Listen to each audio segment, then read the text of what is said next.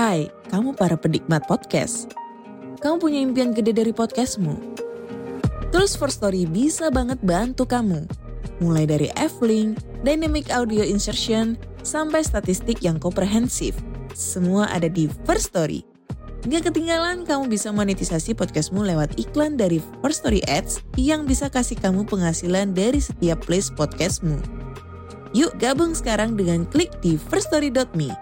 Sekali lagi, klik di firststory.me. Mari kita bawa mimpi podcastingmu menjadi kenyataan. Halo para pendengar, apakah kalian pengen membuat podcast seperti saya tapi bingung mulai dari mana? Nah, saya membuat podcast ini dengan First Story, sebuah platform untuk membuat podcast yang UI-nya keren, lengkap, mudah digunakan, banyak fiturnya dan 100% gratis. Di sini kalian bisa upload episode podcast kalian ke semua platform podcast terkenal tanpa ribet. Menariknya lagi, di First Story kalian juga bisa melakukan monetisasi podcast kalian melalui iklan. Jadi tunggu apa lagi? Gapai potensi maksimal podcastmu dengan tools dari platform podcast terbaik bagi podcaster yang tersedia saat ini. Yuk, bawa mimpi podcastingmu menjadi kenyataan dengan mendaftar di firststory.me.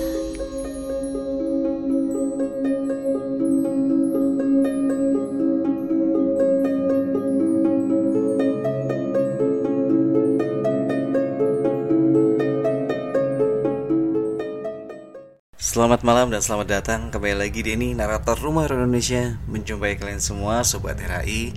Semoga kalian ada dalam keadaan yang baik, sehat, banyak rezeki lancar segala urusannya. Pada malam hari ini kita akan kedatangan sebuah kisah mengenai rumah angker yang kemudian dibeli dan dijadikan kos-kosan. Oke, inilah dia. Rumah Angker Bandung. Namaku Aji. Aku pindah ke Bandung sudah cukup lama keluargaku semua berasal dari Bali. Waktu itu orang tuaku mencari rumah yang akan dijual untuk tempat tinggal kami di Bandung. Setelah mencari-cari, akhirnya kami mendapatkan sebuah rumah yang awalnya sekilas tampak kurang terawat dengan sebuah pohon jambu besar di halaman depannya dan suasana cukup aneh. Namun karena harganya cocok, akhirnya rumah itu jadi kami beli dan kemudian direnovasi selama hampir dua bulan lamanya. Kini kami tinggal di rumah baru itu. Rumah kami terdiri dari dua lantai dan lantai duanya dijadikan kamar kos oleh ayahku. Tapi karena masih baru, saat ini belum ada yang menempati. Malam itu aku masih terjaga. Aku melihat jam menunjukkan pukul 11 malam lebih. Aku duduk di ruang tengah sambil menonton TV. Saat itu kebetulan sedang ada pertandingan sepak bola. Aku memasang volume TV agak keras karena tim yang main adalah tim favoritku. Aku berteriak ketika tim favoritku memasukkan gol pada menit ke-35. Namun tiba-tiba saja terdengar suara batuk seorang laki-laki. Aku melihat kanan dan kiri, namun tidak ada siapa-siapa. Aku pikir itu ayahku. Namun Kedua orang tuaku sejak tadi sudah terlelap tidur dan aku tidak melihat ayahku keluar atau lewat dari kamarnya. Sejenak suasana hening waktu itu. Namun kemudian terdengar seperti ada seseorang yang sedang menyapu. Dan suara itu terdengar dari atas di lantai dua rumahku. Bulu kuduku tiba-tiba merinding kala itu. Aku langsung mematikan TV dan masuk ke kamar untuk tidur. Malam itu tidurku cukup lelap Hingga tak sadar, aku bangun kesiangan. Ketika aku bangun, suasana rumah sudah sepi. Mungkin orang tuaku lagi pada keluar. Aku lalu pergi ke dapur untuk minum dan kembali ke ruang tengah untuk menonton TV karena kebetulan hari itu libur sekolah. Tiba-tiba dari arah dapur terdengar suara gaduh. Aku segera memeriksanya. Aneh. Kulihat gelas yang tadi kupakai untuk minum kini sudah pecah berantakan di lantai. Padahal aku menaruhnya di atas meja yang posisinya pun tidak akan mungkin untuk jatuh ke lantai. Aku membungkuk untuk membereskannya. Dan di lantai itu terlihat ada jejak kaki manusia yang sangat kotor seperti habis menginjak lumpur dan arahnya berasal dari pintu belakang dapur.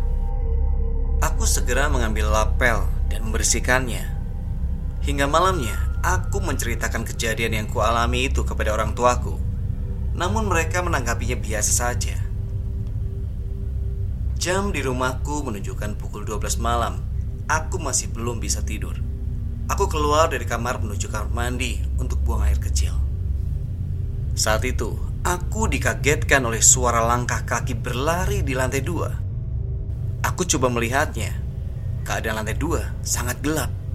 Yang aku takutkan saat itu adalah maling. Namun, tiba-tiba terdengar suara tertawa seorang wanita. Siapa ya? Tanyaku. Namun hanya dijawab dengan sebuah tawa kecil. Suara itu terdengar dari lantai dua rumahku. Aku segera bergegas ke kamarku. Entah kenapa perasaanku mulai tak enak. Bulu kuduk mulai berdiri. Aku merasakan merinding yang sangat hebat. Namun, ketika aku baru saja mau masuk ke kamarku, tampak sesosok wanita memakai baju merah dengan rambut panjang tengah berdiri melayan di atas tempat tidurku. Kulitnya terlihat sangat keriput. Kuku jari tangannya panjang dan runcing seperti bersiap mencekiku. Wanita itu menggerakkan jarinya. Wajahnya hancur dan hanya bola matanya saja yang sangat jelas menatap ke arahku. Aku langsung berlari menuju kamar orang tuaku dan tidur di sana. Waktu pun berlalu, aku makin terbiasa dengan keadaan rumah ini. Kamar kosan ini kini mulai banyak ditinggali, namun sayangnya tidak ada yang betah bertahan lama. Ada yang bilang mereka takut karena melihat kuntilanak. Ada yang bilang juga melihat penampakan kakek-kakek. Dan ada juga penghuni kosan lain yang katanya melihat hantu anak kecil yang sering bermain di lantai dua rumahku ini. Tidak saja keluargaku, ternyata warga sekitar yang lewat pun sering diganggunya. Bahkan mereka sempat bertanya, kenapa keluarga kami betah? Setelah bertanya ini itu, akhirnya kini terungkap sejarah rumahku itu. Konon rumah itu dulunya pernah dijadikan tempat spiritual dan di sana juga ada seorang yang meninggal karena overdosis yang katanya seorang wanita Belanda yang sering disebut-sebut sebagai kuntilanak merah penghuni rumah ini. Sosok tersebut terkadang terlihat duduk di dahan pohon jambu besar di depan rumahku dengan kaki yang diayun-ayunkan sambil tertawa mengerikan.